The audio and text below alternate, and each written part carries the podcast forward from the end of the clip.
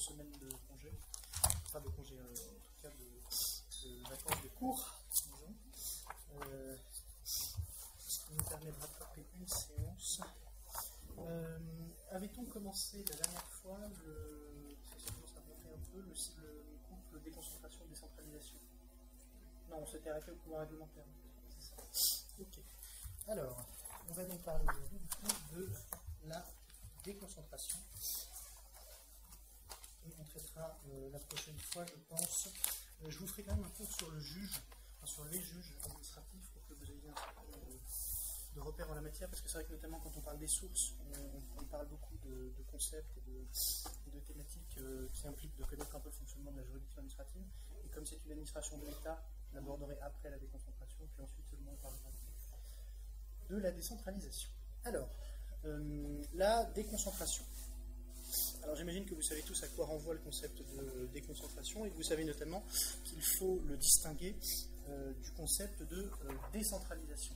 La décentralisation, vous le savez, c'est le fait pour l'État de transférer des compétences à des personnes publiques qui ne sont pas lui, qui sont les collectivités territoriales. Ça, c'est la décentralisation. La déconcentration, ça consiste au contraire pour l'État à exercer les compétences qu'il détient toujours, mais au niveau local. Et la principale manifestation administrative de la déconcentration en France depuis le début du XIXe siècle, c'est l'existence du réseau préfectoral, puisque le préfet, vous le savez, représente euh, l'État. Il représente d'ailleurs, euh, contrairement à l'idée qu'on peut s'en faire, puisque les préfets sont placés sous la tutelle du ministère de l'Intérieur, mais les préfets représentent euh, l'ensemble d'abord le Premier ministre et l'ensemble des membres du gouvernement. Les préfets ne sont pas que le bras armé du ministère de l'Intérieur. Ils sont normalement les représentants de l'ensemble des membres du gouvernement dans euh, les euh, départements et les régions. Donc, bien distinguer ces deux concepts de décentralisation d'une part et de déconcentration.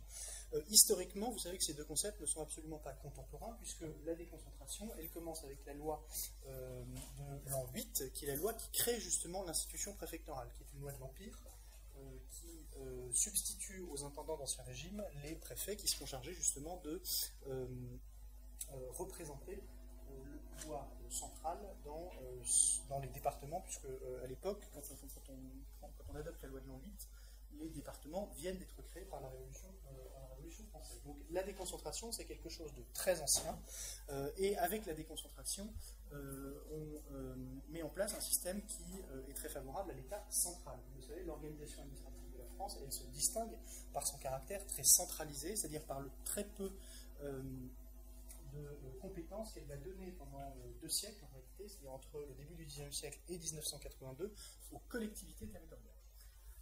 Donc ça, c'est vraiment la matrice de l'organisation administrative française, c'est ce, très fort primat de l'État central qui agit néanmoins au niveau local par le biais des préfets, donc par le biais de la déconcentration.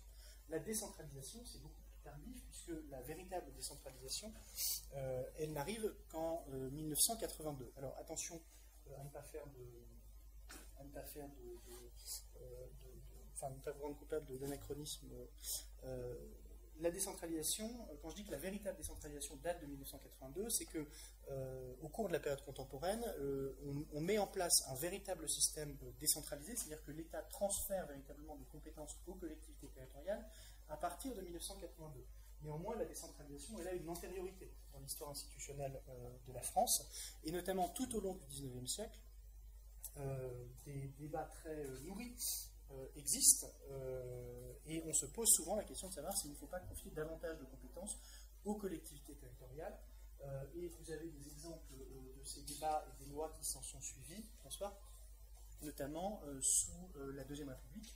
Forcément, avec le suffrage universel, on se demande s'il ne faudrait pas faire élire suffrage universel, notamment les maires, et sous le Second Empire, puisque dans sa période libérale, le Second Empire a, a partir de 1863, notamment, puisqu'en 1863, Napoléon, euh, enfin le, Napoléon III euh, a demandé au Conseil d'État de préparer une réforme administrative, euh, et notamment une réforme de, la, ce qu'on n'appelle pas à l'époque décentralisation, mais de la, délégation de compétences, disons, aux collectivités territoriales.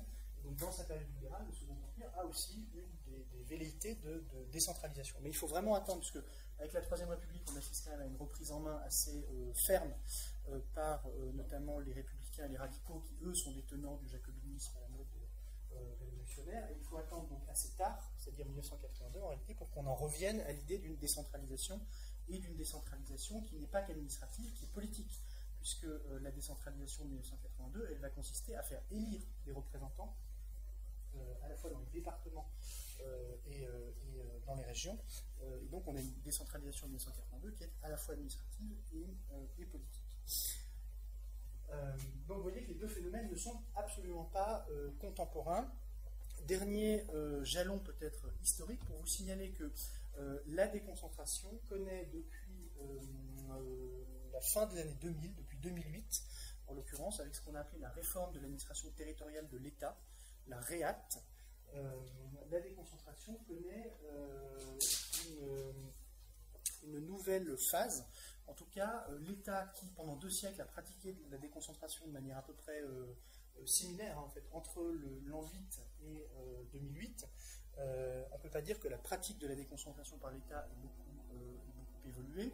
À partir de 2008, on se pose un certain nombre de questions sur la façon dont l'État pratique la déconcentration, et ça va donner lieu à une réorganisation assez profonde de l'administration préfectorale, notamment, qui intervient en 2010, et dont je vous parlerai, euh, tout à l'heure.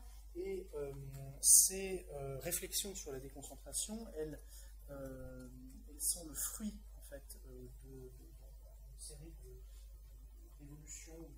de, facteurs, et notamment de la nécessité de prendre acte du côté de l'État euh, des réformes territoriales successives et notamment du renforcement euh, de l'échelon régional. Parce que vous savez historiquement, la déconcentration, le réseau préfectoral est structuré autour de l'échelon départemental. Euh, avec la montée en puissance des régions à partir des années 60 puis à partir des années 80, l'État est obligé de se poser la question de savoir s'il est toujours aussi pertinent pour lui de continuer à intervenir de manière aussi forte à l'échelon départemental, alors que désormais les collectivités régionales exercent des compétences qui sont de plus en plus de plus en plus importante. Voilà, donc tout ça euh, en guise d'introduction pour vous expliquer un peu quelle est l'évolution euh, historique qui nous amène à euh, la situation Alors, d'abord, je, rentre un petit peu dans le détail de, ce que je, viens de vous expliquer. Quels sont les objectifs de la déconcentration? L'objectif initial de la déconcentration, c'est de s'assurer, enfin c'est pour le gouvernement pour l'État, en réalité, de s'assurer la maîtrise du euh, territoire. Vous savez que la Révolution, en particulier, euh, affirme le fait que la France est une et indivisible. Euh, et pour assurer, pour garantir le caractère unitaire de la France, il va falloir que l'État central se dote d'un certain nombre de relais au niveau, euh, au niveau local. Ces relais, vous le savez donc, ce seront les préfets qui sont créés par la loi du 28 pluviose en 8. Je vous l'indiquais à l'instant. Les préfets, dès le départ, ils ont une double fonction. D'abord, ils ont une, fonction d'information du pouvoir central. L'une des prérogatives les plus importantes des préfets, c'est de rapporter au gouvernement, au pouvoir central, les euh, informations qui peuvent lui être utiles, et notamment les informations à caractère euh, euh, politique, disons, et de renseigner le gouvernement sur l'évolution de l'opinion publique dans les départements et les régions. Alors ça peut paraître évident dans un système comme celui de l'Empire, mais ça reste plus ou moins le cas aujourd'hui, puisqu'aujourd'hui encore, les préfets écrivent chaque semaine ce qu'on appelle une synthèse, la synthèse hebdomadaire, qui est euh, transmise chaque semaine au cabinet du ministre de l'Intérieur, qui en fait lui-même la synthèse, et le ministre de l'Intérieur, chaque semaine, lit la synthèse des synthèses, qui lui fait un point sur euh, les différentes évolutions, la situation de l'opinion publique, des mouvements sociaux dans euh, les différents départements, les différentes régions de France. vous voyez que ce rôle d'information du pouvoir central, qui est absolument primordial dans, la conception française de l'administration, en réalité, perdu. Deuxième fonction essentielle euh, des préfets, là on était dans une logique euh, bottom-up, si vous me passez l'expression, les préfets ont aussi un rôle euh, dans une logique top-down. Et notamment, les préfets sont là pour répercuter au niveau local les décisions qui sont prises par le gouvernement. Alors ça, vous le savez, c'est une des traductions du fait qu'en France, la loi s'applique également, enfin la loi et les règlements d'ailleurs s'appliquent également sur tout le territoire. Hein, il n'y a, pas de différenciation euh, de, la loi et des règlements selon les territoires dans lesquels on se trouve, et par conséquent, le préfet est l'instrument de cette application uniforme du droit sur tout le territoire de la République. Hein. Il en est l'instrument et il en est même le garant. C'est-à-dire que c'est euh, le préfet qui s'assure, et je vous en parlerai tout à l'heure quand j'évoquerai le, le contrôle de l'égalité, c'est le préfet qui s'assure que la loi et les règlements s'appliquent de la même façon euh, en, tout point du, euh, en tout point du territoire.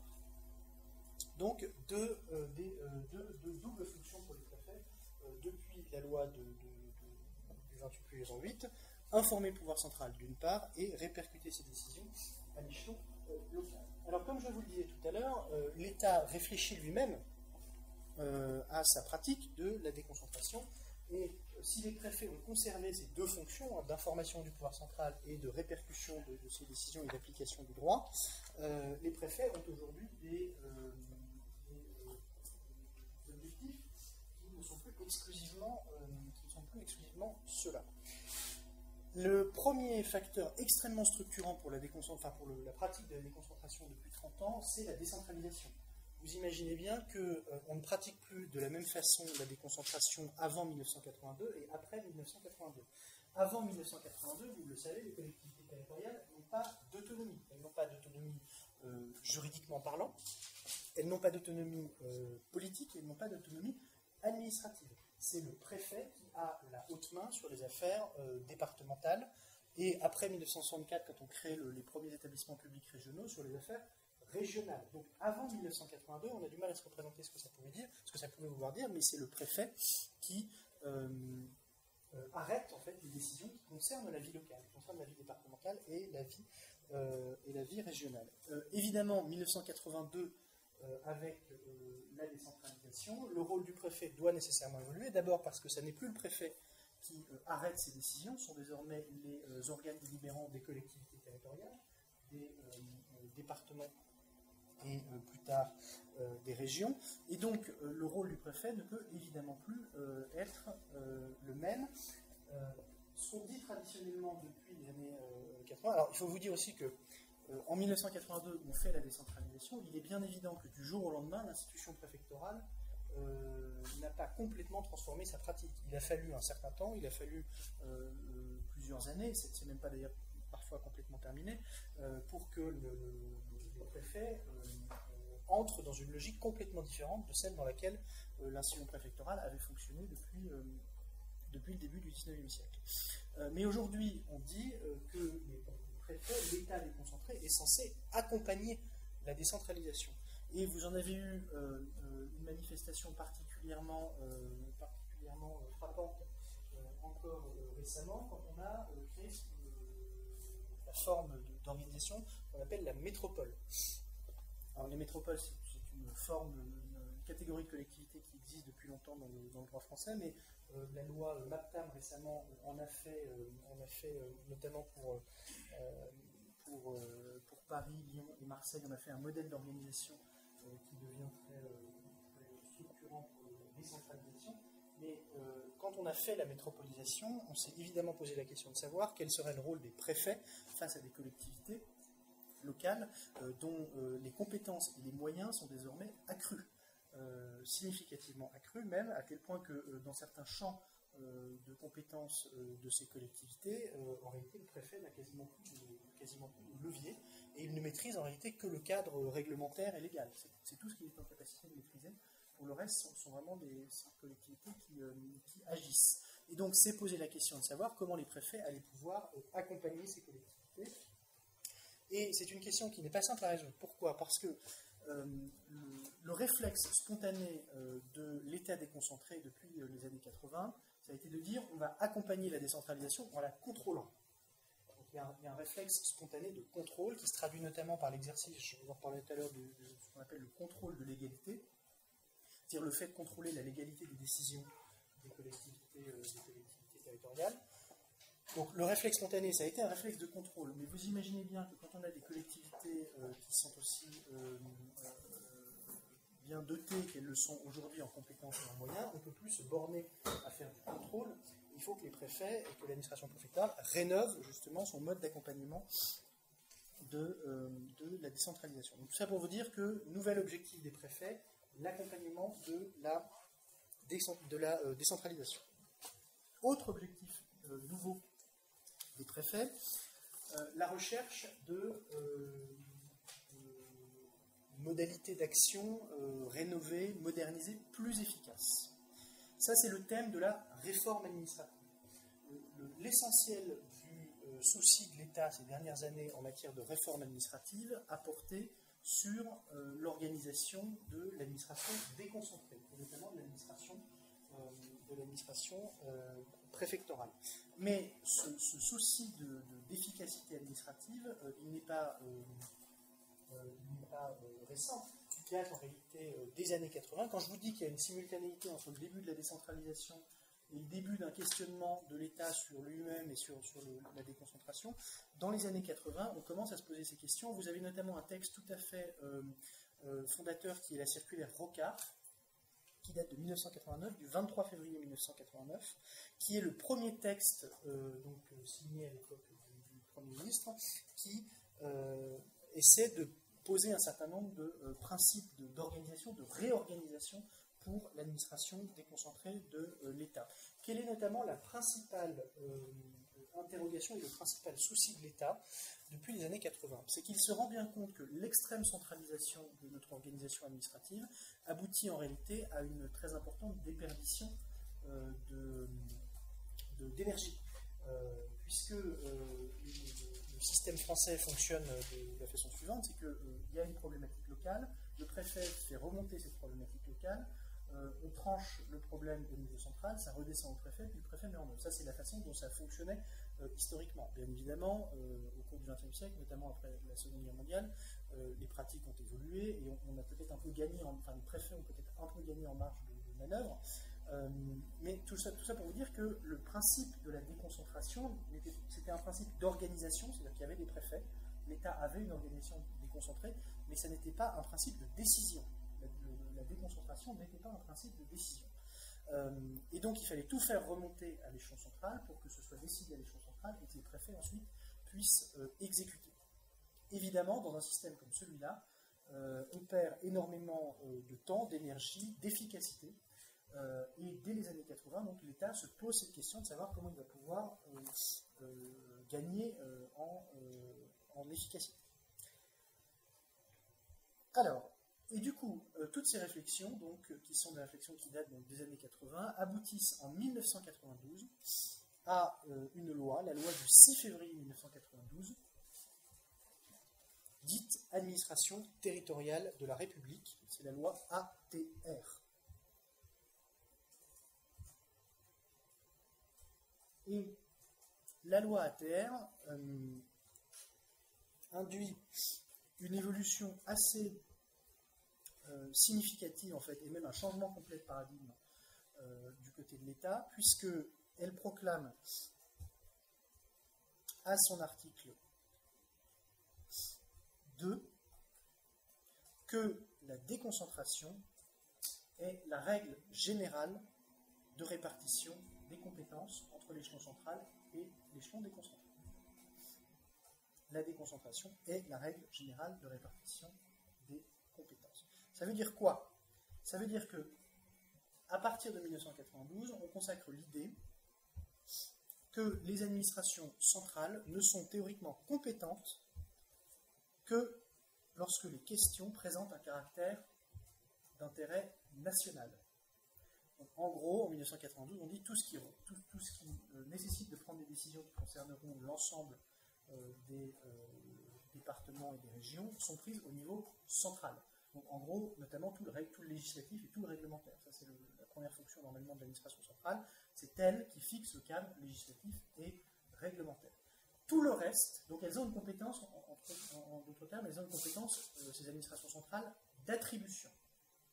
On leur attribue des compétences qui sont euh, fixées par la loi. Donc, ces compétences, ce sont celles qui euh, nécessitent de, trancher des questions qui sont d'intérêt national. Pour tout le reste, pour tout le reste, c'est l'échelon déconcentré qui est compétent. Autrement dit, la compétence déconcentrée est la compétence de droit commun. Et l'article 6 de la loi euh, ATR, pour enfoncer le clou, précise que le principe de subsidiarité doit toujours prévaloir.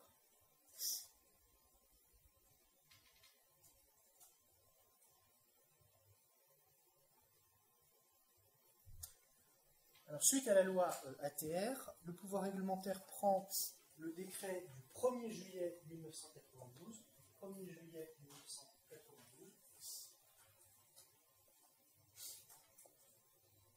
que l'on appelle la charte de la déconcentration. La charte de la déconcentration. Qui va préciser donc ce qu'a énoncé la loi ATR rappelant donc que la, déconcentration est la règle générale de répartition des compétences, et en précisant que les administrations centrales assurent au niveau national un rôle de conception, d'animation, d'orientation, d'évaluation et de contrôle ça, c'est quelque chose qui, euh, pour ceux d'entre vous qui, euh, exercent des fonctions à l'administration centrale, c'est quelque chose qui aujourd'hui semble tout à fait euh, naturel et normal. C'est-à-dire qu'aujourd'hui, l'administration centrale, elle, ne s'occupe théoriquement que du cadre législatif et réglementaire et de l'animation, disons, des politiques publiques. C'est-à-dire, en fait, elle fait, le cadre, elle coordonne en fait l'action des services de l'État sur tout le territoire, mais normalement, son rôle doit rester un rôle de, de coordination et d'animation, et elle ne doit normalement pas rentrer dans les détails euh, d'exécution qui appartiennent, euh, qui appartiennent au préfet. Mais il faut se dire qu'avant 1992 euh, et, encore plus sans doute avant 1982, c'est un principe qui n'allait pas du tout, qui pas du tout de lui-même. Et si vous connaissez le, le livre de Jean-François Gravier, vous savez, le Paris et le désert français, qui doit dater de la fin des années 40, de 46 ou 47, vous avez des descriptions qui sont très saisissantes du fonctionnement de l'administration euh, préfectorale euh, à l'époque. Hein, alors, tout dépendait évidemment de, euh, du préfet, notamment de la personnalité du préfet. Vous avez historiquement des préfets qui étaient de véritables administrateurs locaux qui prenaient sur eux de régler un certain nombre de questions. Mais, théoriquement, les règles qui étaient juridiquement contraignantes obligeaient les préfets à rapporter systématiquement à l'administration centrale qui décidait et puis le préfet était en fait un échelon d'exécution. et c'est vraiment à ça euh, qu'on essaie de mettre un terme en 1992 avec la loi, euh, avec la loi euh, ATR. Donc il faut vraiment essayer de concevoir quel est le changement de, quel est le changement de paradigme auquel on parvient à, à ce moment-là. Alors ça c'est pour, pour les principes. Principes. maintenant comment se structure, pas de questions comment se structure l'administration déconcentrée? Alors, vous le savez grosso modo, mais je, euh, reviens rapidement. Euh, alors, vous savez que l'échelon euh, de droit commun pour la déconcentration, c'est le département. dans chaque département, il y a un préfet, et c'est l'échelon de droit commun pour l'action de l'État. à un niveau infradépartemental, vous avez des arrondissements. Théoriquement, dans chaque arrondissement, c'est maintenant, vous avez un, vous avez un sous-préfet. Euh, et puis à l'échelon euh, supra-départemental, vous avez euh, une région à la tête de laquelle vous avez un préfet de région. Il faut bien distinguer, en tout cas au niveau départemental et au niveau régional, ce qui relève, enfin, distinguer les services préfectoraux, c'est-à-dire la préfecture, donc on va à la préfecture, ça c'est les services préfectoraux, mais à côté des services préfectoraux, il y a bien d'autres services de l'État qui sont représentés au niveau départemental et au niveau régional. Et en fait, chaque ministère a une représentation déconcentrée. Donc à côté de la préfecture, vous avez des directions départementales, départementales pardon, qui représentent euh, chacun des ministères concernés. Alors historiquement, vous savez, ce sont les fameuses euh, directions départementales des affaires sanitaires et sociales, les DAS, euh, les non moins fameuses directions départementales de l'équipement, les DDE, enfin toutes ces directions départementales qui aujourd'hui ont disparu, mais enfin qui, parle davantage. Et, donc aujourd'hui, on a toujours un réseau de direction départementale euh, à côté donc des services préfectoraux. Je vous disais tout à l'heure que le préfet n'est pas que le bras armé du ministère de l'Intérieur. Le préfet, il est, il est, censé, c'est qu'il est le représentant du Premier ministre et de l'ensemble des membres du gouvernement. Je prends votre question juste après. Ce qui veut dire que le préfet n'a pas autorité que sur les services préfectoraux. Le service, il a autorité sur l'ensemble des directions déconcentrées, enfin l'ensemble des services déconcentrés de l'État, et donc sur l'ensemble des directions départementales ou régionales que je viens de vous citer. Alors, il y a des exceptions sur lesquelles je reviendrai après, mais euh, il, faut bien, il, faut, que ça se soit bien clair parce que euh, on conçoit trop souvent, le, préfet, c'est trop souvent, euh, en dehors de l'inauguration des chrysanthèmes, en gros, l'ordre public et, les étrangers. Mais en réalité, les préfets sont compétents pour animer et coordonner dans leur département ou dans leur région l'ensemble des politiques publiques de l'État. Hein, et pour ça, ils ont besoin d'avoir autorité sur les directions départementales. Euh, quand vous êtes, par exemple, comme c'est le cas des préfets responsables de euh, la politique publique de protection de l'environnement, vous avez besoin d'avoir la main sur euh, les directions, enfin les unités territoriales et les directions régionales de l'administration de l'environnement en l'occurrence les unités de réal et les, de réal. Donc, vous voyez, il faut vraiment avoir ça à l'esprit qu'un préfet dans un département, ça ne cheffe pas, comme on dit, que ses services préfectoraux à lui, à la préfecture, ça a une autorité sur l'ensemble des services de l'État dans le département euh, ou euh, dans la région. Vous aviez une question? Oui, ça fait partie des directions départementales, donc là on parle bien de l'ensemble des échelons déconcentrés, je pense à la préfecture, à la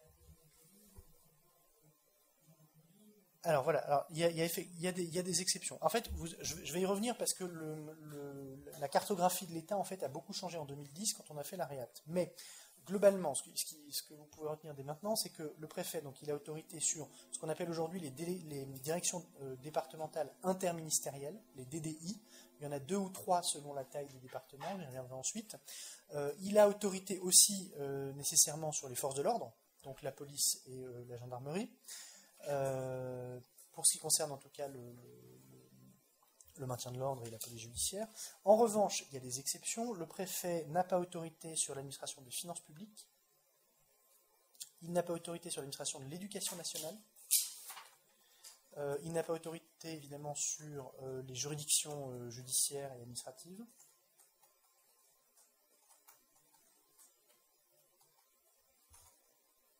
Il n'a une autorité que. Enfin, si, il a autorité sur les autorités militaires locales.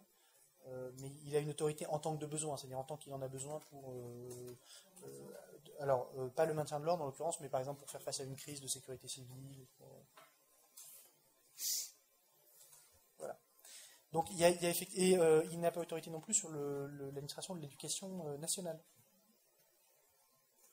Ce qui n'empêche pas évidemment que, enfin, rares sont les rares sont les fonctionnaires concernés qui refusent de répondre absolument au préfet en disant non, les poteaux étaient sur moi.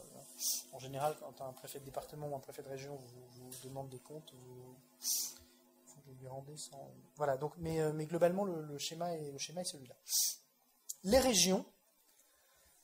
Alors, euh, oui, précision d'abord. Vous savez que euh, dans les régions, le préfet de région est en fait le préfet du département chef-lieu. Hein, donc, euh, par exemple, euh, j'en sais rien, la région Nouvelle-Aquitaine, le préfet de la région Nouvelle-Aquitaine, qui est à Bordeaux, est aussi le préfet du département de la Gironde. le, préfet de région n'est pas une entité euh, déterritorialisée. Pardon. Hein, il est par ailleurs préfet d'un département. Ce qui conduit d'ailleurs en général dans les départements chefs-lieux de région à ce que ce soit le secrétaire général de la préfecture qui assure en fait les fonctions de préfet du département chef-lieu. Parce que le préfet de région en général il se consacre aux questions régionales, il a moins de temps pour se consacrer aux questions de son département chef-lieu, donc c'est souvent le sous-préfet secrétaire général qui, euh, qui, occupe ces fonctions. Vous savez tous d'ailleurs comment fonctionne une préfecture, comment est organisée une préfecture? Non? Euh, Alors, dans une je, là je fais, euh, enfin je une parenthèse. dans une préfecture, vous avez d'abord des autorités préfectorales. Vous avez naturellement le préfet. À côté du préfet, vous avez un ensemble de sous-préfets vous avez un sous-préfet qui, euh, donc sous-préfet c'est un grade, hein, qui exerce les fonctions de secrétaire général. Alors le secrétaire général, il est compétent à la fois pour les sujets euh, transverses, enfin pour les, fonctions support de l'État, donc les aspects budgétaires, de ressources humaines, bâtimentaires, euh, et il est compétent aussi et surtout pour ce qui est de l'animation des politiques publiques de l'État. Donc c'est le secrétaire général qui, au nom du préfet, anime euh, l'ensemble des politiques publiques de l'État. Mais quand je dis l'ensemble des politiques publiques de l'État, c'est toutes les politiques de l'État, c'est-à-dire euh, euh, les étrangers, la protection de l'environnement, l'économie, enfin pour ce qui reste à l'État, l'emploi, la culture, enfin l'ensemble des, des, sujets de politique publique sont à la main du secrétaire général. Vous avez un autre sous-préfet qui lui exerce les fonctions de directeur de cabinet du préfet. Un directeur de cabinet, ça fait deux choses. Ça fait l'agenda du préfet d'abord, euh, et puis ça fait euh, tous les sujets d'ordre public et de euh, sécurité dans le département. Et puis vous avez par ailleurs des sous-préfets d'arrondissement, donc, théoriquement dans chaque arrondissement, vous avez un sous-préfet d'arrondissement qui est dans sa sous-préfecture d'arrondissement qui, s'occupe de son arrondissement, qui lui pour le coup est un peu comme le secrétaire général, c'est-à-dire qu'il a normalement compétence sur tous les sujets de politique publique dans son arrondissement, Maintenant, il y a une hiérarchie informelle entre les sous-préfets d'arrondissement et le secrétaire général de la préfecture, puisque le secrétaire général de la préfecture, lui, il a compétence pour l'ensemble du département. Donc un sous-préfet d'arrondissement ne peut pas faire quelque chose euh, que n'aurait pas avalisé le secrétaire général de la préfecture. Donc il y a une, forme comme ça de hiérarchie informelle, entre, enfin qui n'est pas qu'informelle d'ailleurs, qui est formelle, puisque les postes de secrétaire généraux sont en général mieux classés que les postes de sous-préfet d'arrondissement. Euh, donc ça c'est pour ce qui est du corps préfectoral. À côté du corps préfectoral, vous avez tous les services des préfectures. Alors pour aller très rapidement, une préfecture, c'est euh, organisé en direction.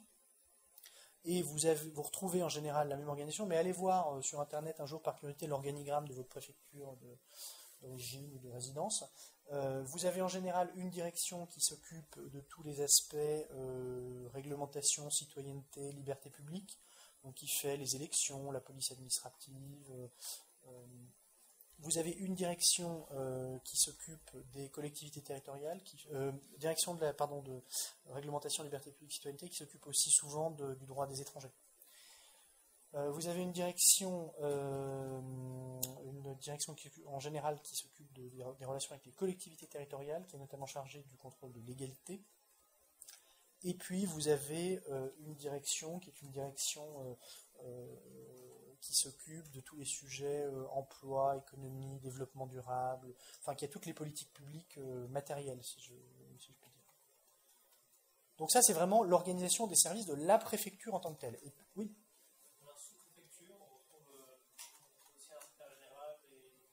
Alors, dans les sous-préfectures, vous avez donc un sous-préfet d'arrondissement, vous avez en général un secrétaire général de sous-préfecture, qui n'est pas un membre du corps préfectoral, qui est en général un, élève, enfin un sortant d'IRA, euh, donc un attaché principal. Euh, et puis, alors vous aviez historiquement des, euh, services dans les sous-préfectures, notamment parce que les sous-préfectures, pendant longtemps, avaient des services de délivrance de titres. Dans la, à la sous-préfecture, on pouvait aller retirer son permis de conduire, il y a très longtemps, sa carte d'identité. Désormais, ça n'est plus le cas. Donc en fait, il y a de moins en moins de services dans les sous-préfectures. Ce qui reste dans les sous-préfectures, c'est parfois une partie du contrôle de l'égalité dans le département. Dans les grosses sous-préfectures, ça arrive. Il peut rester aussi des services étrangers. Il peut rester, dans les très gros départements, il peut rester des services euh, de la naturalisation normalement ça ne devrait pas être le cas, mais ça continue à exister un peu. Et il y a toujours un petit pôle euh, d'appui aux collectivités territoriales en particulier dans les, les sous-préfectures de plus petite taille, dans les sous-préfectures rurales, euh, dans lesquelles euh, bah, les élus locaux, qui sont souvent assez mal dotés en, moyens, ont, besoin d'un appui ponctuel. Et donc dans, dans ces sous-préfectures-là, vous avez en général toujours un pôle d'appui aux, collectivités territoriales. et donc à la préfecture, vous, avez, euh, vous aviez historiquement, vous l'avez moins aujourd'hui, euh, des services de délivrance de titres. Donc on délivrait des titres, hein, ce que je vous disais tout à l'heure, donc des, jadis des titres d'identité, jusqu'à récemment encore des permis de conduire, et puis surtout tous les titres des étrangers.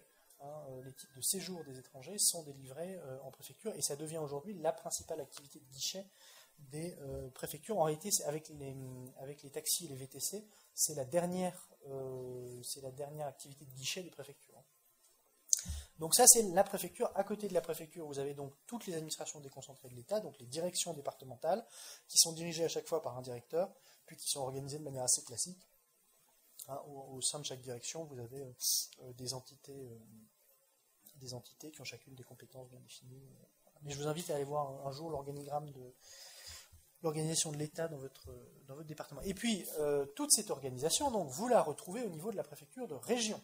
C'est-à-dire que vous dupliquez tout ça. Alors pour la préfecture, il y a un peu les deux, c'est-à-dire vous, vous reprenez les services de la préfecture de département, vous les, gonflez un petit peu, ça vous donne une préfecture de région, à ce bémol près que euh, préfecture de région s'est dotée d'un secrétariat général pour les affaires régionales, un SGAR, qui est un secrétariat général qui, euh, lui, est compétent exclusivement sur les sujets régionaux. Et le SGAR, le secrétaire ou l'ASGAR, général aux affaires régionales, c'est euh, un membre du corps préfectoral aussi. Donc, ce qui fait que dans un département chef-lieu de région, vous avez, si on compte, donc, le préfet, le secrétaire général, le directeur de cabinet, les sous-préfets d'arrondissement, un SGAR, qui est lui aussi un sous-préfet, et puis alors maintenant, euh, dans les, dans les, comme les préfectures de région ont eu tendance à grossir, vous avez presque systématiquement un secrétaire général adjoint, qui est aussi un, enfin pas toujours, mais qui est souvent un membre du corps préfectoral, qui peut avoir des compétences spécifiques, euh, qui peut s'occuper euh, soit de droit des étrangers, comme c'est le cas à Marseille par exemple, euh, soit de questions, enfin, ou, qui de manière générale seconde d'ailleurs le secrétaire général de la préfecture chef-lieu de, région. et puis vous avez aussi dans, certains gros départements avec des problématiques urbaines importantes, des préfets qui sont chargés euh, de la politique de la ville, ce, qui s'appelait les PEDEC, les préfets délégués à l'égalité des chances, euh, qui sont, euh, eux, rattachés au préfet du département, qui ont théoriquement des compétences propres, même si dans un département, ce n'est pas toujours évident pour le préfet titulaire de laisser sa compétence politique de la ville à un préfet ad hoc, parce que voilà un peu pour vous expliquer comment ça se structure. Donc dans les départements, dans les régions, dans les régions aussi, vous dupliquez toutes les directions les directions départementales, vous les retrouvez au, niveau euh, régional. Pour euh, une direction départementale, alors le maillage n'est pas exactement le même. J'y reviendrai après. Avec la REAT, on est arrivé, euh, c'est un peu contre-intuitif, mais il y a une, une organisation qui est un peu, un peu, un peu complexe. Mais à l'époque où vous aviez les DAS, les DDE, ben, vous aviez la DRAS, vous aviez la DRE, etc. Donc, vous dupliquez exactement la même organisation au niveau, au niveau de la région. Est-ce que ça c'est clair à peu près pour, euh, pour tout le monde? Euh, Ça peut être important ce genre de choses, pas tellement dans vos dossiers, mais pour des euros. Euh, surtout quand vous n'avez pas fait de stage ou, vous n'avez pas eu d'expérience en, administration centrale ni en, administration déconcentrée, ça peut être utile de pouvoir expliquer comment fonctionne une préfecture, de pouvoir. Il y a beaucoup de cas pratiques, notamment pendant les, pendant les euros, qui se déroulent en préfecture parce que c'est plus facile d'avoir des mises en situation. Alors, euh, tout ça c'est beau sur le papier, mais euh, on s'est assez vite euh, rendu compte, après le, lancement de la décentralisation, qu'on allait rencontrer un certain nombre de difficultés. Première difficulté, ce qu'on appelle le contrôle de l'égalité était assez lacunaire. Alors qu'est-ce que le contrôle de l'égalité? Les préfets, je vous le disais euh, je vous le disais tout à l'heure.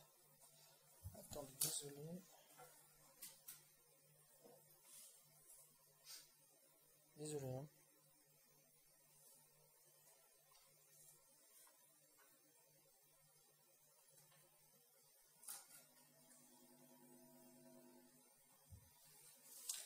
Euh, les euh, préfets donc font du contrôle de légalité, c'est-à-dire qu'ils sont censés contrôler la légalité des décisions qui sont prises par les collectivités locales.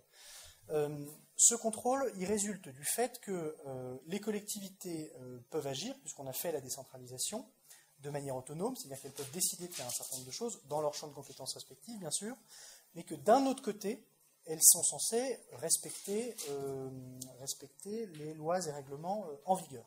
Celui qui assure qui garantit que euh, ces lois et règlements sont euh, effectivement respectés par les collectivités, c'est le préfet. Et donc le préfet, il se livre au contrôle de l'égalité. Concrètement, ça consiste euh, en quoi? Ça consiste à prendre une délibération de l'organe délibérant d'une collectivité, une commune, un département, une région, à regarder cette délibération et à s'assurer qu'elle ne fait rien d'illégal, hein, qu'elle ne fait rien qui soit interdit euh, ni par la loi, ni par euh, les règlements. Euh, si on bon, s'il n'y a rien d'illégal, bon, bah, il n'y a pas de problème, le préfet la vise, et puis elle est retournée à la collectivité, la, cette délibération entre en, entre, en, entre en, vigueur et elle s'applique. Si le préfet, en revanche, se rend compte que cette délibération pose un problème de légalité, dans ce cas-là, il adresse au président de la collectivité une lettre d'observation dans laquelle il lui fait part des difficultés qu'il a relevées. Si, et donc, il, lui demande éventuellement de modifier, d'amender l'acte en question de façon à ce qu'il devienne légal et à ce qu'il puisse du coup être visé par les services préfectoraux et entrer en vigueur. Euh, si la collectivité refuse euh, d'obtempérer, le préfet a une possibilité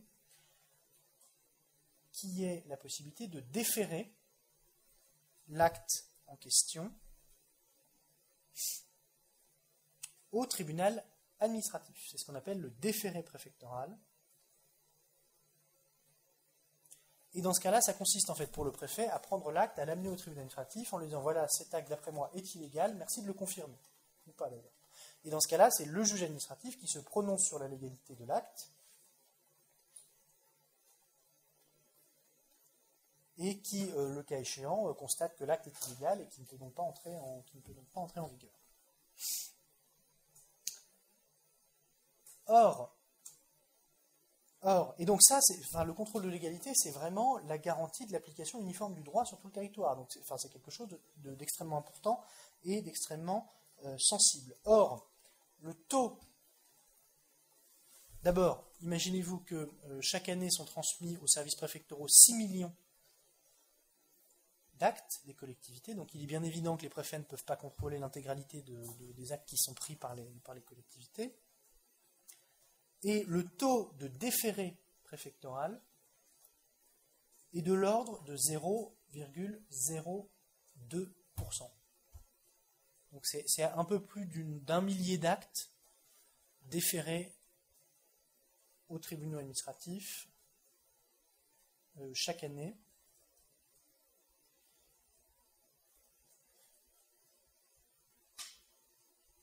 Autant vous dire donc que le contrôle de légalité, euh, tel qu'il est censé euh, être exercé par les préfets, ne l'est que sur une toute petite partie des actes qui sont rendus par les collectivités, ce qui fait que vous avez euh, dans la nature des actes de collectivité qui s'appliquent.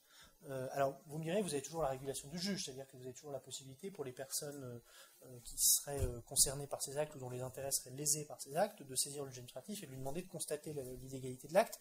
Certes, mais enfin, vous savez que théoriquement, l'État ne, ne devrait pas laisser entrer en vigueur euh, des, des, décisions qui ne, sont pas, euh, qui, ne, sont pas légales. Mais de fait, ça arrive, et euh, sur, 6 millions d'actes, donc il y en a un, peu plus de 1000 qui sont chaque année déférés. Ce qui ne veut pas dire d'ailleurs que tous les actes déférés sont nécessairement annulés, mais oui.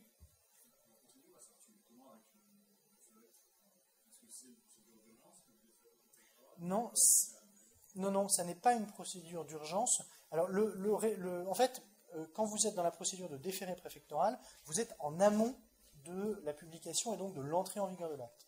Donc, tant que vous êtes encore dans la procédure de déféré, que le juge ne s'est pas prononcé, euh, il n'y a pas la possibilité de former un référé contre l'acte. En revanche, imaginons hein, ce qui peut arriver, que le juge administratif valide euh, l'acte qui lui a été déféré par le préfet.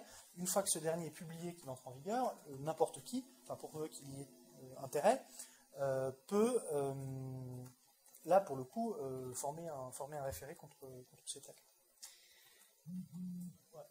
Euh, voilà, donc voilà pour le contrôle, euh, pour le contrôle de l'égalité. Donc première difficulté, un contrôle de l'égalité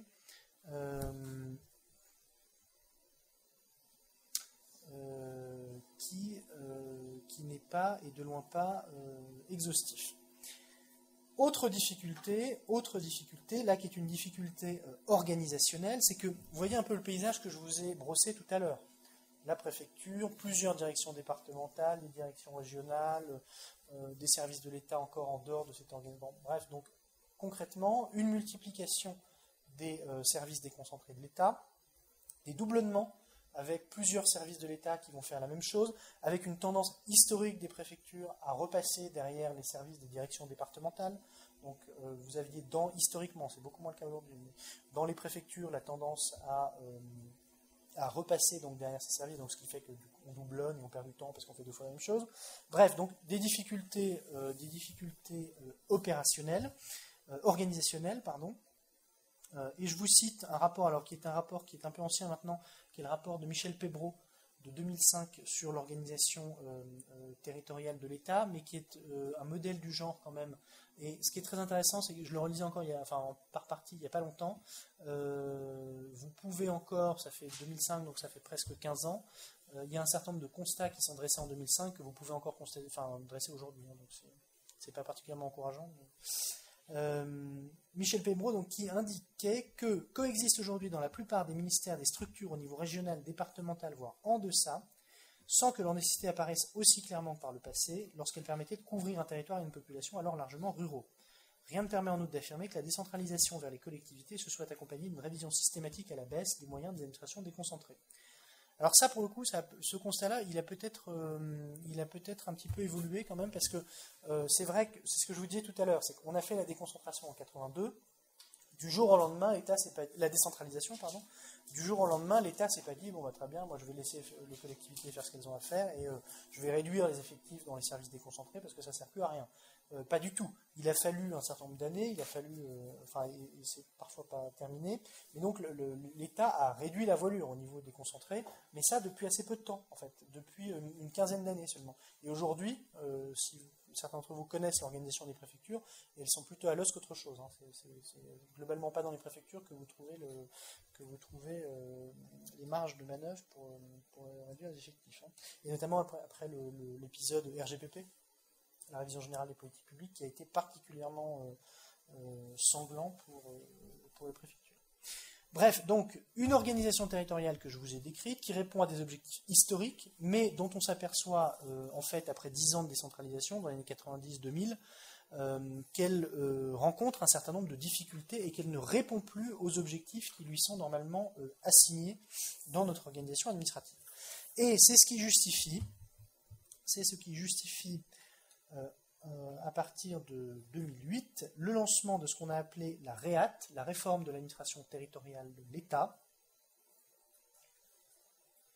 qui s'est traduite sur le plan juridique par l'adoption du décret du 16 février 2010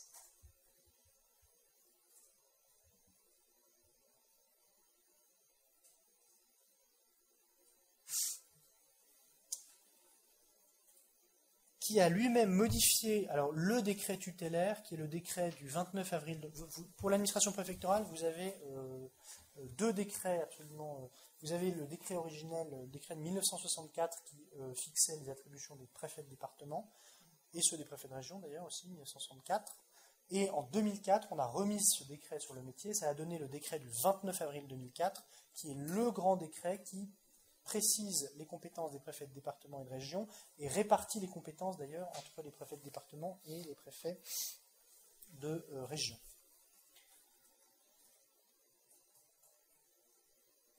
Et donc le décret du 16 février 2010 a modifié ce décret de, euh, ce décret de 2004. Alors, quelles sont les modifications qu'on a introduites avec l'AREAT et qui pour le coup ont été relativement, euh, relativement importantes et relativement structurantes? D'abord, L'État change complètement de braquet. Alors depuis, il en est un peu revenu, euh, puisque la région devient l'échelon de pilotage des politiques publiques. L'État se dit, les départements, c'est trop petit. Aujourd'hui, les grandes politiques publiques, celles qui sont structurantes, l'aménagement du territoire, les transports, l'agriculture, l'économie, l'emploi, l'environnement, ces politiques publiques, elles doivent se piloter au niveau régional. Alors pourquoi?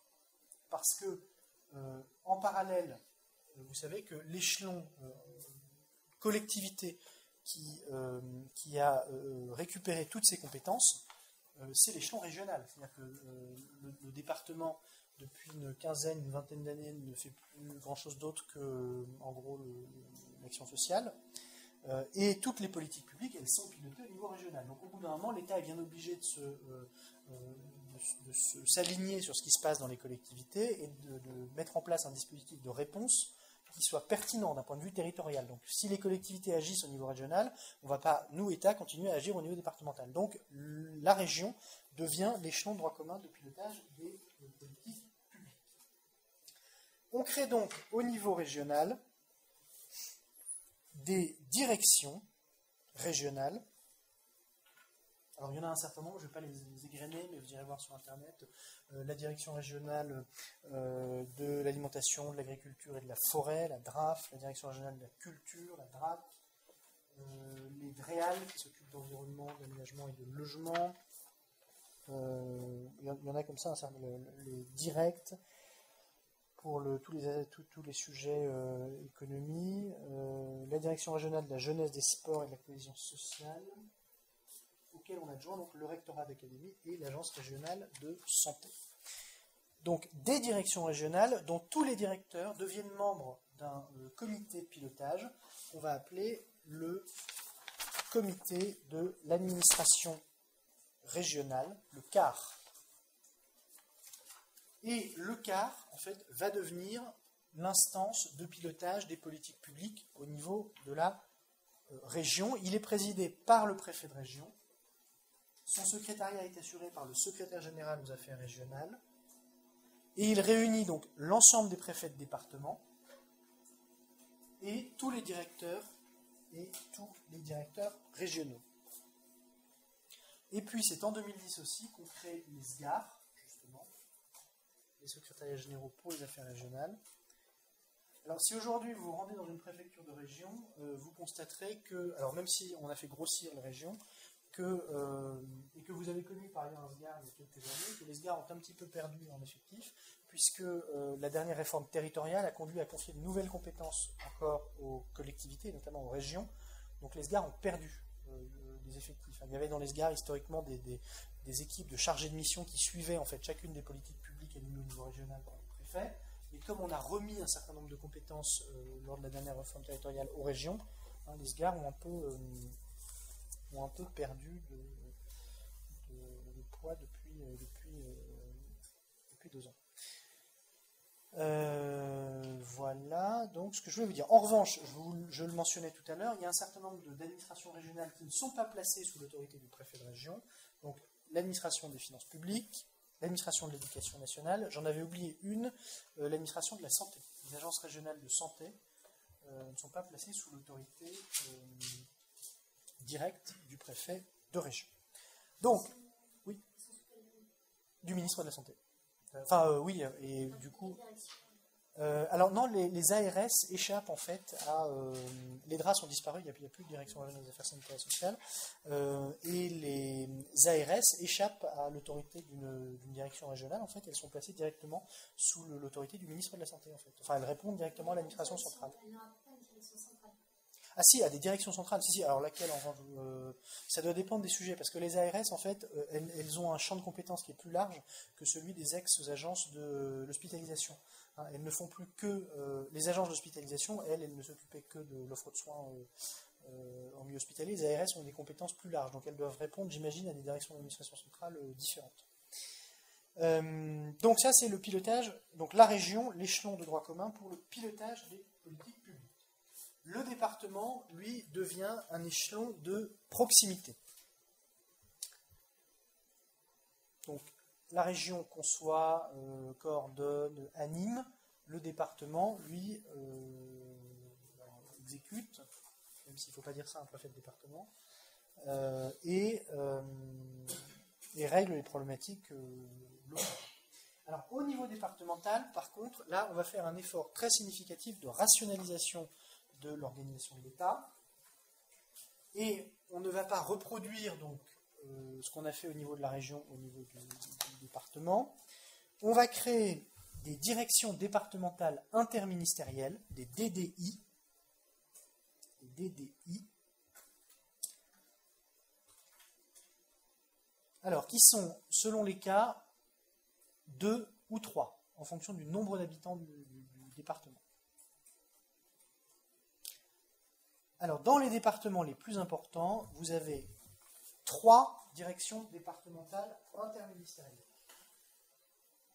D'abord, la direction départementale des territoires, la DDT, qui est parfois la DDTM quand vous êtes dans un département littoral,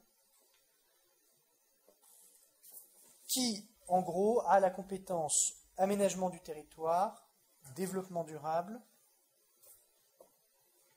logement, urbanisme, transport, agriculture.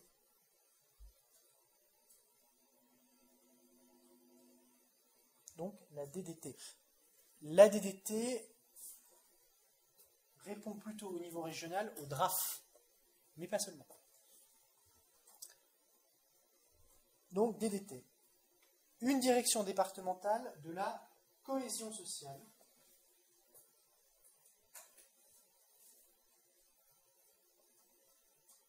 Elle, pour le coup, a plutôt hérité des euh, compétences des anciennes directions départementales des affaires sanitaires et sociales.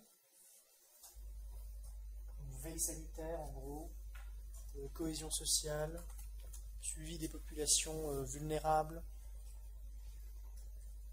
action sociale. Donc la direction départementale de la cohésion sociale et, troisième et dernière direction départementale, la direction départementale de la protection des populations, la DDPP, qui elle a notamment des compétences en matière de protection des consommateurs, de contrôle phytosanitaire, contrôle vétérinaire. Et dans les départements de euh, petite taille, ces deux dernières directions sont fusionnées. Donc vous n'avez pas une DDCS et une DDPP, vous avez une DDCSPP.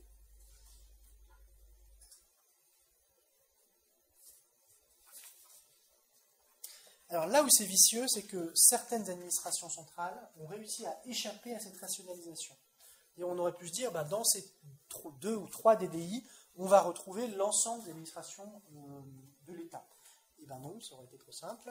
Euh, mais euh, l'administration de l'environnement et du logement d'une part, et l'administration des entreprises et de l'économie d'autre part, ont réussi à échapper à cette réorganisation.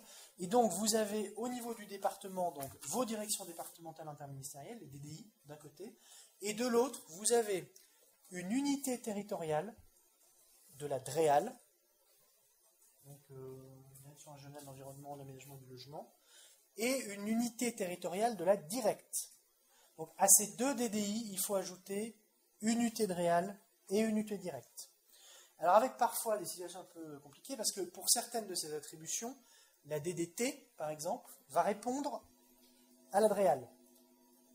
Donc vous avez en fait à l'échelon départemental une DDT et une UT qui vont répondre toutes les deux pour chacune pour leurs compétences respectives à la DREAL.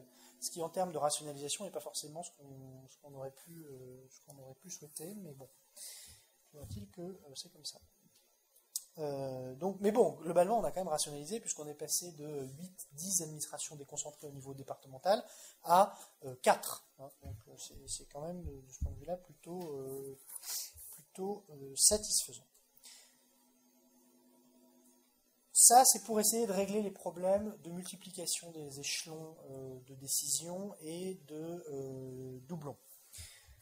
Qu'a-t-on fait sur le contrôle de euh, l'égalité Qu'a-t-on fait sur le contrôle de l'égalité On a essayé de le rendre plus intelligent pour le rendre plus efficace. Alors, le rendre plus intelligent, en fait, c'est une façon de dire qu'on a essayé de s'adapter au fait que les préfectures avaient de moins en moins de moyens à consacrer au contrôle de l'égalité.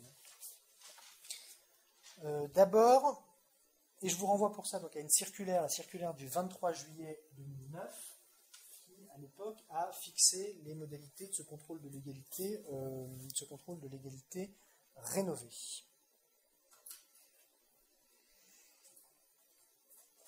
Alors d'abord, on a fait, euh, on a mis en place un contrôle de l'égalité priorisé. C'est-à-dire que, constatant que les services des préfectures ne pouvaient pas contrôler l'ensemble des actes, qui leur sont communiqués par les collectivités, on a pris le parti d'identifier euh, des euh, priorités et de demander aux services préfectoraux de se concentrer sur les euh, décisions qui relèvent de chacune de ces priorités. Donc ça peut être par exemple, j'en sais rien, l'urbanisme, les marchés publics, les subventions, enfin voilà. Et, ces priorités évoluent dans le temps. C'est-à-dire que régulièrement, la direction de la modernisation de l'action territoriale de l'État, la DEMAT, fait évoluer ses priorités et demande aux préfectures de changer euh, euh, de, priorité pour l'exercice du contrôle de, euh, du contrôle de l'égalité. On a aussi mis en place un système de filtrage au niveau des sous-préfectures. les sous-préfets, qui reçoivent donc les actes euh, des collectivités de leur arrondissement, euh, peuvent euh, exercer un, tri, en fait, opérer un tri euh, parmi tous ces actes et ne transmettre à la préfecture que les actes qui leur semblent les plus, importants.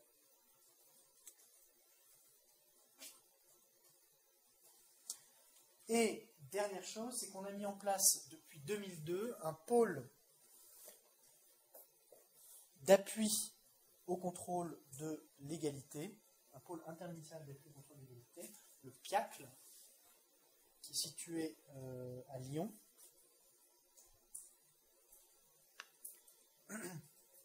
Et sur lequel les préfets, alors la compétence du PIACL n'est pas nationale malheureusement, mais sur lequel les préfets ont un droit de tirage. C'est-à-dire que les préfets peuvent, euh, quand ils ont un doute sur la légalité d'une collectivité et que leurs services ne sont pas en mesure de, de- de trancher euh, les questions qui se posent, saisir donc ce pôle d'appui au contrôle de l'égalité qui peut les assister, les aider dans l'exercice de euh, cette mission. Donc tout ça pour vous dire qu'on a essayé de reconfigurer un petit peu l'exercice de la mission de contrôle de l'égalité. On a essayé de passer d'une situation dans laquelle euh, voulant tout contrôler, en réalité, on contrôlait assez peu de choses, et, quand on, arrivait à contrôler, on ne le faisait pas toujours très bien, à une situation dans laquelle on est plus euh, intelligent, plus sélectif, qui doit normalement nous permettre bah, de ne rien louper de ce qui est le plus important. Mais vous imaginez bien qu'avec 6 millions d'actes chaque année, il, est, il est inévitable que les services préfectoraux puissent, euh, ne pas tout euh, contrôler. Donc, la réorganisation de l'administration euh, territoriale de, l'État, le contrôle de l'égalité. Troisième, évolution qui, là, pour le coup, est encore plus structurante que les, deux précédentes, c'est qu'on a voulu modifier l'économie des relations euh, du préfet de département au préfet de région.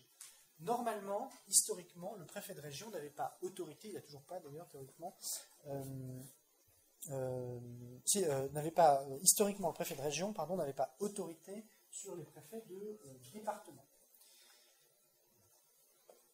Euh, un préfet de département, normalement, ça fait ce qu'il veut dans son département et le préfet de région ne peut pas, euh, pas lui donner de, enfin, historiquement, ne pouvait pas lui donner d'instruction. Le décret du 16 février 2010 a essayé de modifier un peu cet état de fait et il a donné au préfet de région deux moyens pour exercer euh, une forme d'autorité, pour le coup, sur les préfets de département. Mais là non plus, il ne faut pas dire ça à un préfet de département, parce que baisser le poids en général. Désormais, les préfets de région ont d'abord un pouvoir d'instruction. Et là, le décret du 16 février 2010 est relativement clair, puisqu'il énonce que les préfets de département prennent leurs décisions conformément aux instructions que leur adresse le préfet de région. Donc on peut difficilement faire plus clair. Donc ils ont la possibilité de donner des instructions au préfet de région, au préfet de département, pardon. Et donc pouvoir d'instruction, et deuxièmement un pouvoir d'évocation. Ça veut dire quoi? Ça veut dire que le préfet de région peut, pour une durée limitée, évoquer, évoquer les compétences d'un préfet de département ou des préfets de département. Ça veut dire quoi? Ça veut dire qu'il peut exercer leurs compétences propres à leur place. Donc pour une durée limitée, par exemple, un préfet de région peut dire euh, dans la région ou dans trois départements de la région, pour euh, six mois, j'exerce la compétence en matière de, euh, sais d'aménagement du territoire. Parce que je considère qu'il y a un enjeu de coordination entre ces départements que seul le préfet de région peut exercer cette compétence. Ce qui se traduit juridiquement par le fait que la décision qui aura été prise par le préfet de département au titre de cette compétence, par exemple un arrêté préfectoral du préfet de département qui aura été pris, ne pourra désormais plus être pris que par le préfet de région. À partir du moment où on évoque, le, préfet de département n'est plus compétent, c'est le préfet de région qui devient, euh, compétent. Alors il y a trois. Oui. Non. non, non. Il y a pas mal de non, c'est ça. Euh, enfin, il y a un recours. Si, a, vous pouvez toujours décrocher votre téléphone, euh, voilà, mais, euh, il n'y a pas de recours devant le juge. hein. Ah, et non, non, non, pas- non, vous pouvez décrocher votre téléphone pour rappeler le préfet de région et lui dire ce que vous pensez de sa décision, mais, euh, euh, non, et le ministre, non. Enfin, le, le ministre donne raison, donne raison à un préfet de région, Alors, il y a trois exceptions à ces, euh, à ces il y a trois champs dans lesquels le préfet de région ne peut pas euh, ni ni invoquer, ni évoquer, pardon.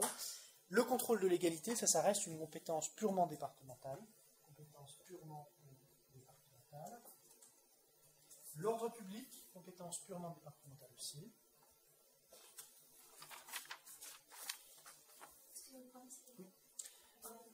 Euh, le contrôle de l'égalité.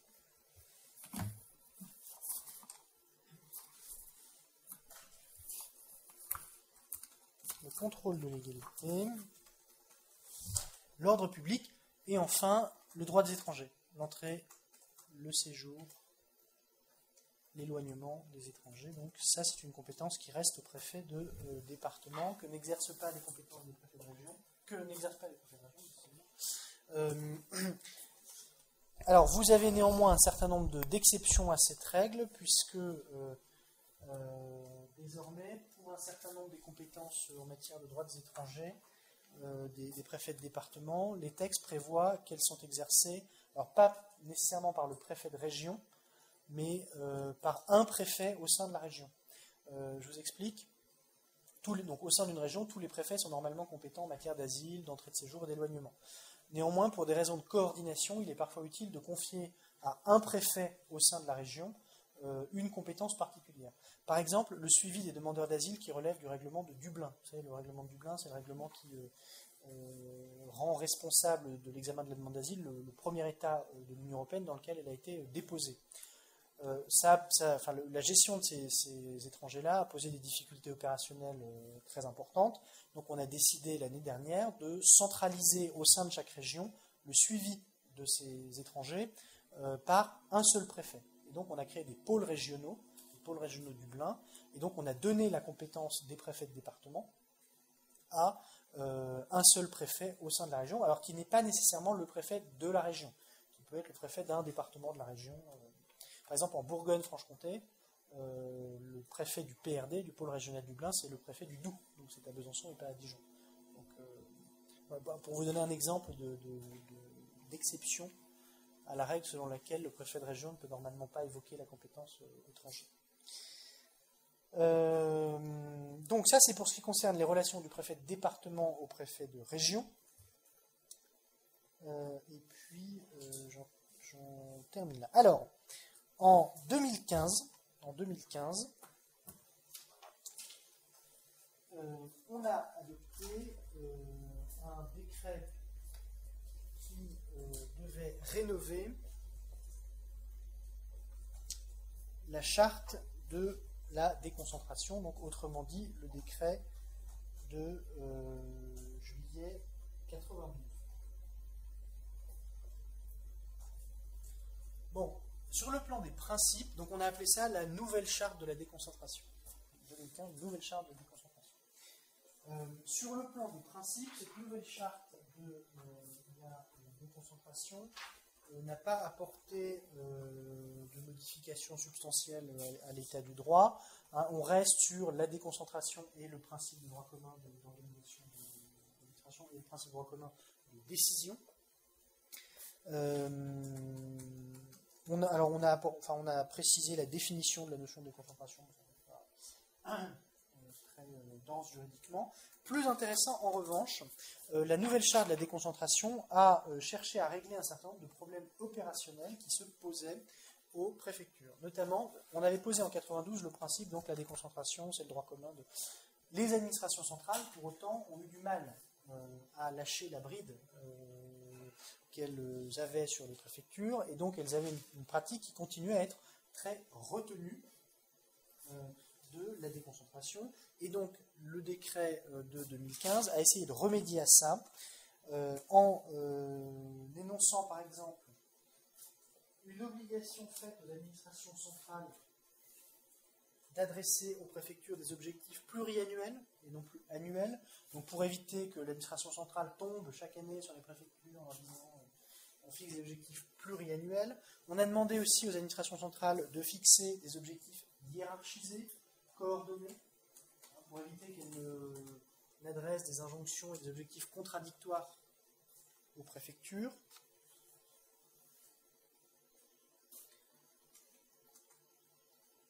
on a accentué aussi la déconcentration budgétaire en renforçant la responsabilité des responsables euh, de budget opérationnel de programme et d'unité opérationnelle, notamment dans de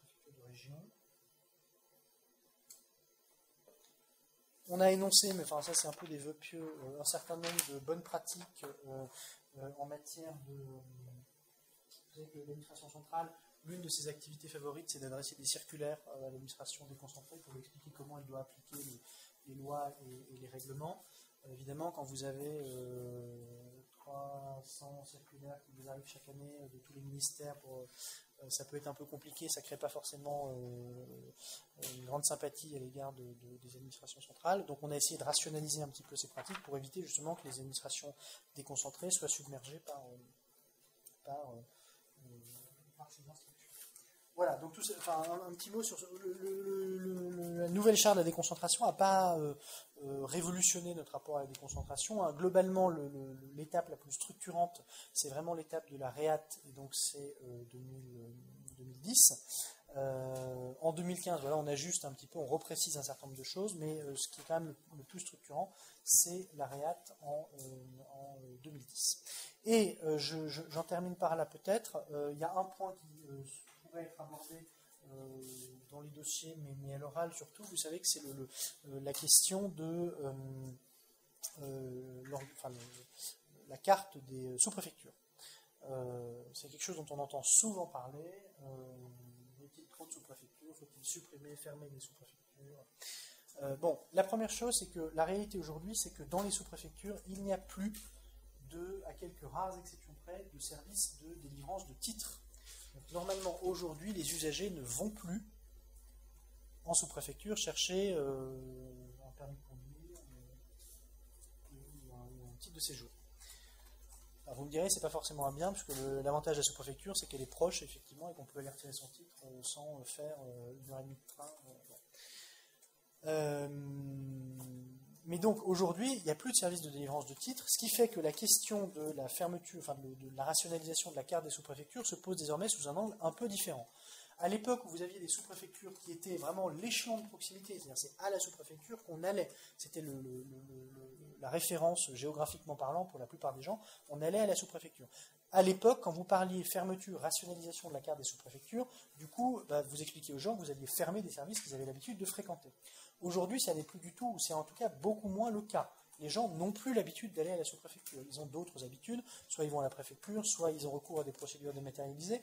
Mais tout ça pour vous dire que ce débat aujourd'hui, il, euh, doit s'aborder sous un angle différent de celui sur lequel il était abordé historiquement. la suppression, la fermeture de sous-préfecture, c'est un truc qui crispe énormément. Hein, euh, il y, a eu parfois des couacs assez, euh, assez importants sur les histoires de fermeture de sous-préfecture, parce que ça crispe les élus locaux, ça crispe les administrés. Bon, mais les choses se, faisant et le temps passant, force est de constater que le, rapport des administrés aux sous-préfectures n'est plus le même, et que donc dans les années à venir, on pourra aborder cette question avec, une approche sans doute euh, différente. La deuxième chose, c'est que euh, l'État a conduit un certain nombre de réflexions sur, euh, non pas forcément la rationalisation au sens de suppression, mais sur la façon de mieux organiser le réseau des sous-préfectures. Ça a conduit notamment à euh, mettre en place des sous-préfets qui sont compétents pour deux arrondissements. Hein, vous avez euh, comme ça, notamment dans le Bas-Rhin, je ne sais plus quels sont les arrondissements concernés, je crois que c'est l'arrondissement de. Si, sont les arrondissements de Wissembourg d'une part et de Haguenau d'autre part. Vous avez désormais un sous-préfet pour deux arrondissements. Ce qui est une piste. Alors après, bon, il ne faut pas ignorer le fait que ça fonctionne dans des arrondissements qui ne sont pas très étendus et dont les problématiques sont similaires, ça fonctionnera moins bien quand on aura des arrondissements plus étendus et avec des problématiques euh, souvent euh, différentes. Enfin bon, tout ça pour dire que l'État réfléchit quand même à la façon de, faire évoluer ce réseau des sous-préfectures.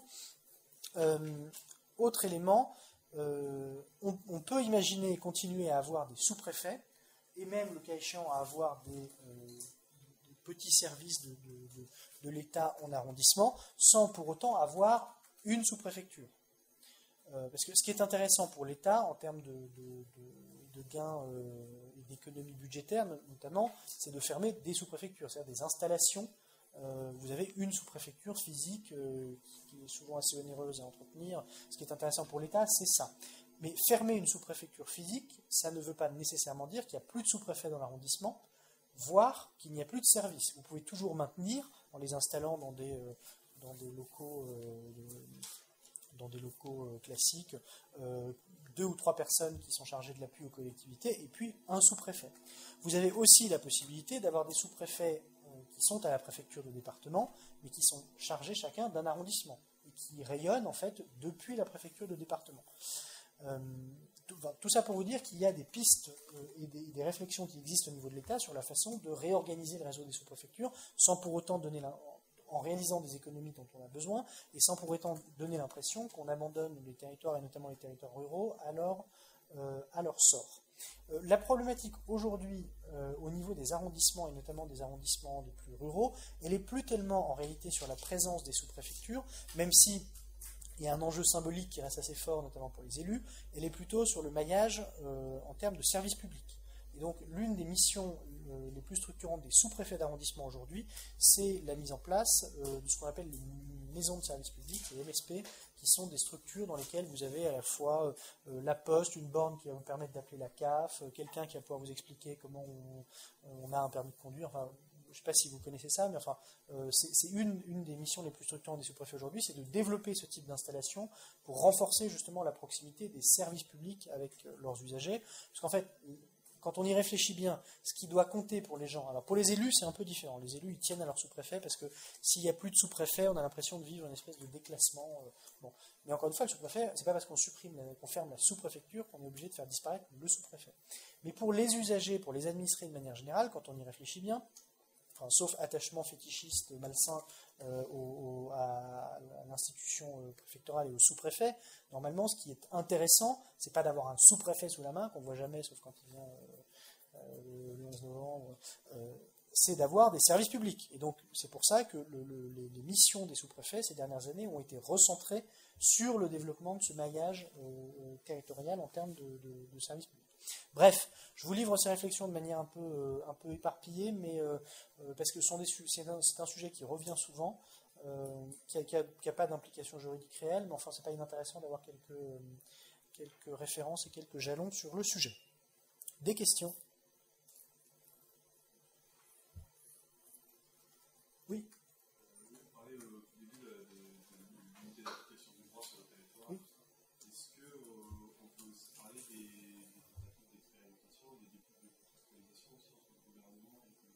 Oui, oui c'est vrai, vous avez raison.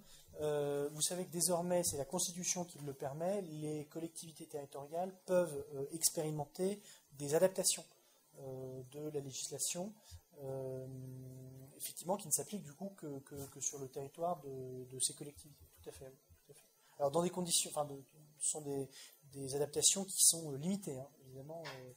il ne s'agit pas de faire l'inverse de ce que la loi prescrit, mais enfin, il y a effectivement cette notion d'expérimentation.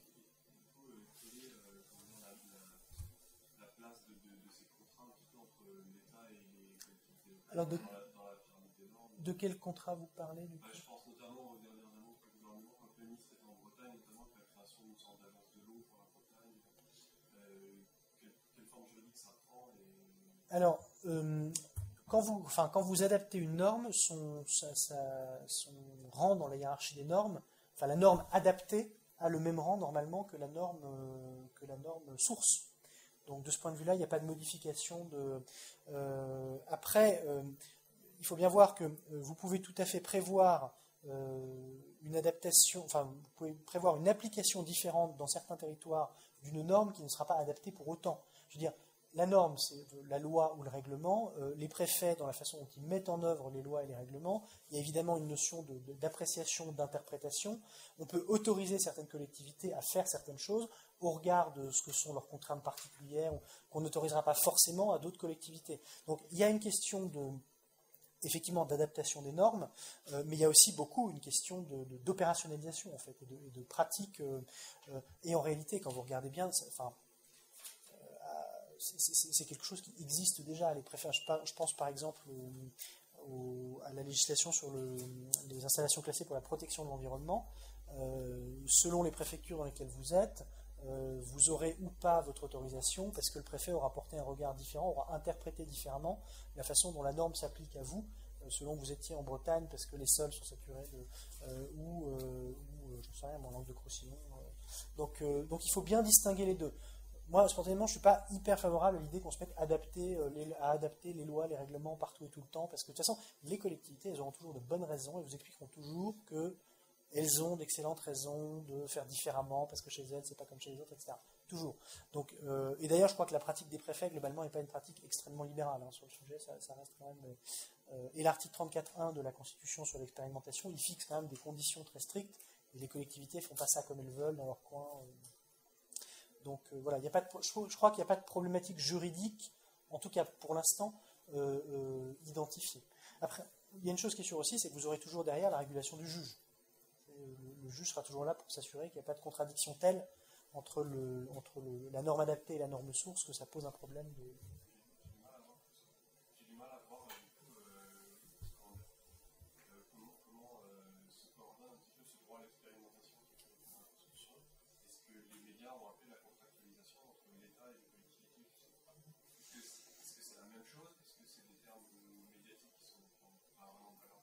Le- la contractualisation, en fait, c'est le. Parce que pour adapter une norme, euh, enfin, l'adaptation, elle ne se décrète pas. C'est-à-dire que euh, faut entrer dans une démarche itérative, euh, l'État et la collectivité.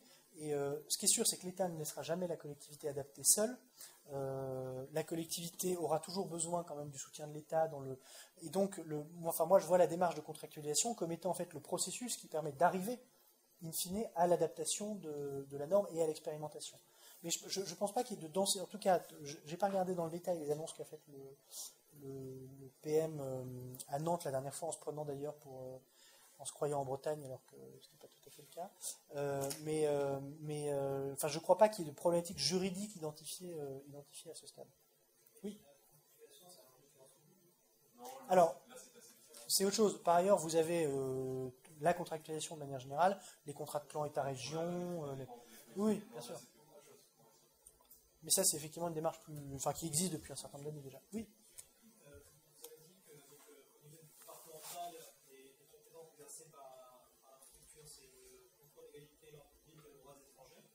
C'est celles qui ne peuvent pas être évoquées par le préfet de région.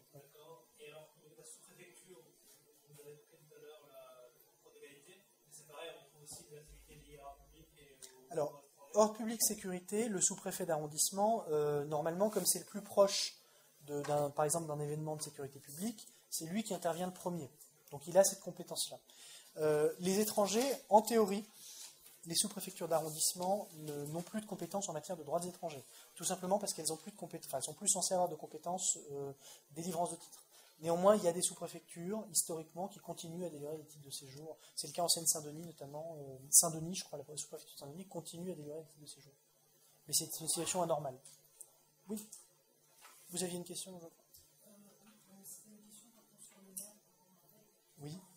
Oui, alors on en parlera pendant la séance sur la décentralisation, mais euh, vous savez que le maire a un statut un peu hybride parce que c'est un élu euh, local, hein, mais c'est en même temps un agent de l'État.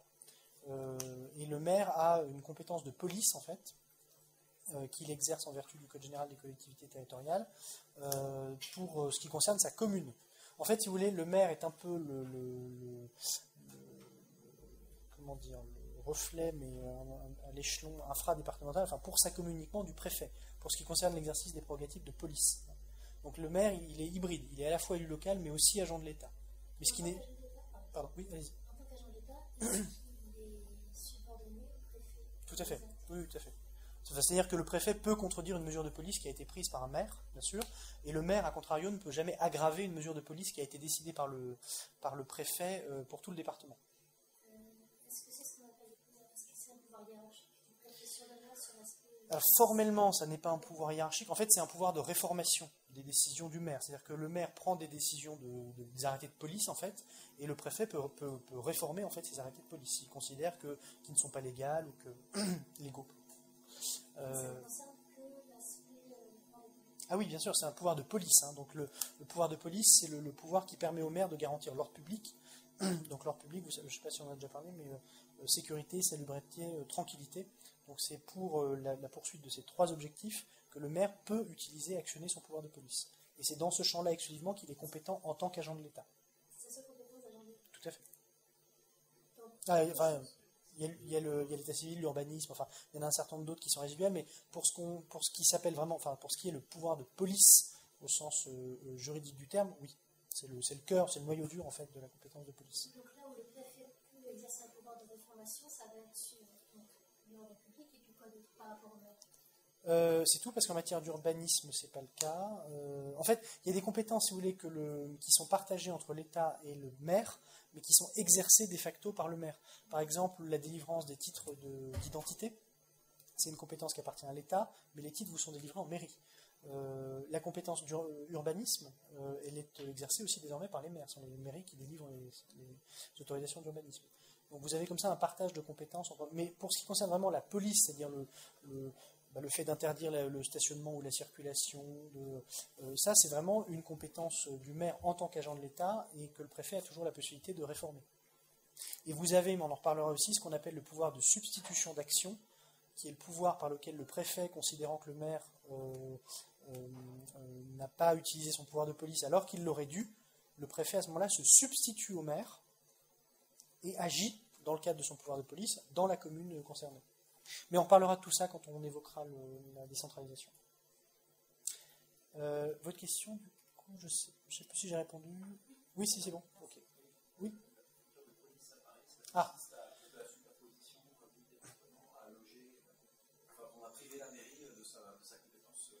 De sécurité publique, tout à fait. De sécurité publique, c'est le préfet de police qui exerce. euh, en fait, le maire de Paris n'a pas cette qualité justement de, euh, enfin n'a pas ce- cette compétence de police. C'est le préfet de police qui l'exerce. Ça, c'est d'abord le legs de l'histoire, parce que Paris est, dans une situation, euh, euh, dans une situation euh, spécifique par rapport à d'autres, enfin, aux, autres, aux autres départements métropolitains d'outre-mer. Et donc, effectivement, c'est le préfet de police qui exerce cette compétence. Mais le préfet de police, on l'appelle préfet de police, mais en, réalité, historiquement, c'était le préfet de Paris. Et désormais, il, est préfet de police parce que la collectivité parisienne, en fait, a récupéré les compétences, euh, a récupéré les compétences qui doivent normalement être celles d'une collectivité. Donc c'est pour ça qu'on l'appelle préfet de police parce que désormais, il, ne fait plus d'ailleurs que de la police. Mais vous voyez, par exemple, la compétence étranger est exercée par le préfet de police pour le département de Paris. Euh, donc il y, a, effectivement une forme de mélange des gens entre une préfecture de police et une préfecture de département euh, standard. Et vous avez désormais la même chose pour les Bouches-du-Rhône. Vous avez un préfet de police désormais dans les Bouches-du-Rhône qui exerce les compétences lui, de sécurité publique et de- et d'ordre public. Non, pas, pas dans les Bouches-du-Rhône. Sur le principe de subsidiarité, Oui. euh, vous un petit peu plus entre donc, la région, la, Ah bah, le principe de subsidiarité euh, veut simplement que quand il est plus pertinent d'intervenir au niveau local, on intervienne au niveau local. C'est- un principe de répartition des compétences qui est, pas, euh, enfin, qui est formalisé juridiquement puisqu'il est inscrit dans les textes. Euh, mais si vous voulez, euh, ju- juridiquement, il n'a pas de traduction autre que celle-là. C'est-à-dire que simplement, on se pose la question de savoir à quel échelon territorial est-il le plus pertinent d'agir. Et en fonction de la réponse à cette question, ben, on, a- on attribue le,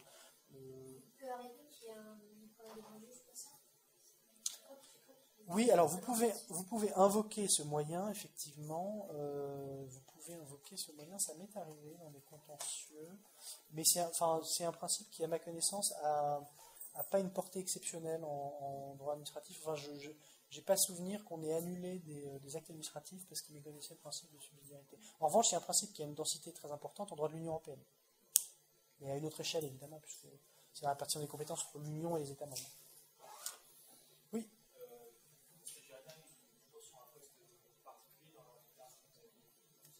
Pas du tout. Il fait, euh, en général, il travaille euh, euh, beaucoup pour le préfet, un peu pour le secrétaire général, un peu pour le DIRCAB, un peu parfois pour le SGAR. Il peut faire l'intérim d'un sous-préfet d'arrondissement. Enfin, Tajana, par définition, c'est euh, corvéable merci, donc on peut lui faire faire tout ce qu'on. il peut aussi avoir des missions plus identifiées. Par exemple, comme il- maintenant, je ne sais plus combien de temps dure le stage préfecture, mais euh, euh, moi, à mon époque, c'était 5 mois. Euh, s'il y a une mission dont le préfet pense que vous allez pouvoir la suivre pendant toute la durée de votre stage, vous vous concentrez sur cette mission. Enfin, c'est vraiment à la main du, préfet.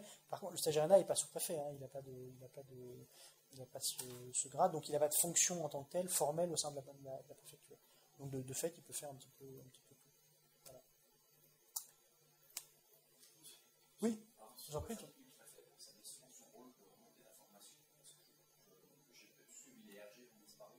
Alors, il s'appuie sur ce qu'on appelle aujourd'hui le renseignement territorial. Euh, vous avez donc un service central du renseignement territorial qui a des, euh, euh, des représentations euh, régionales et départementales qui sont en règle générale logées avec les, services de la sécurité publique en fait et qui font du ce qu'on appelle le renseignement milieu ouvert, c'est-à-dire qui, ben, voilà, qui sont présents pendant les manifestations, les, euh, euh, événements sportifs, publics, euh, et qui font, voilà, qui, qui apportent des informations au, au- préfet. Et puis après, vous avez l'information générale que fait le préfet. C'est-à-dire un sous-préfet quand ça sort, euh, quand ça va voir des élus, quand ça va voir une entreprise, ça- il fait remonter de l'information. Et, euh, et ça, c'est- en fait, c'est la fonction d'analyse de, de la vie locale euh, que, que- que remplissent les sous-préfets et, euh, et les préfets.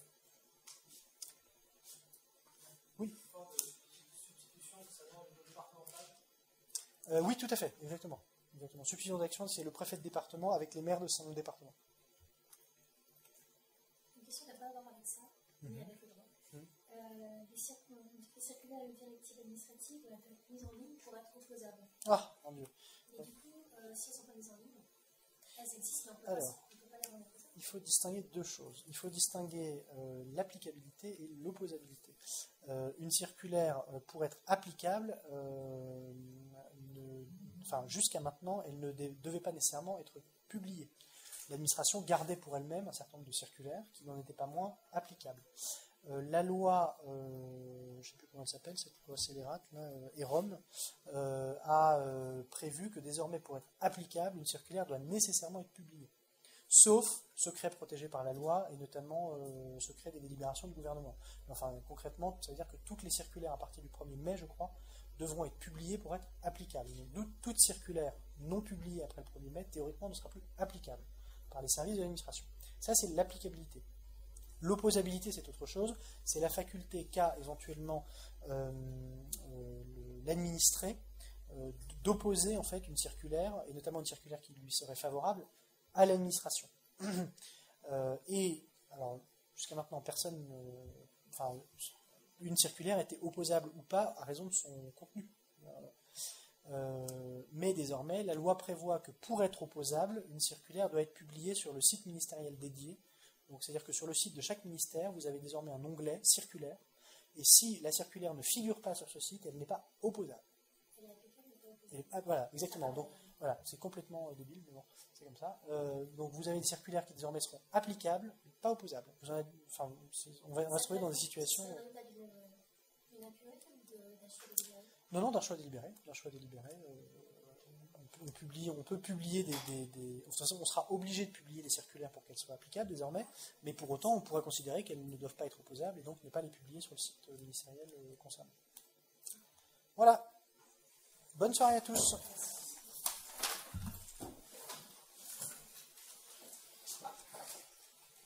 Une chose qui spécifique. Puis en fait, du droit des étrangers, c'est ça avez dit. Vous la connaissez celle-là? Pas du tout. J'arrive pas à comprendre. Euh, ceci, donc, euh, ils expliquent la décision du Conseil d'État en français. Et j'arrive pas à comprendre ce que signifie ce qu'il y a encore. Apparemment, Ah, euh, il- il pour l'instant, ça s'applique. Non, non, ça c'est à moi. Il devait y en avoir une. mais, euh, Ah, euh, ça peut-être, si, quand même. Si, si, là. Euh, C'est vous voyez, sur. euh,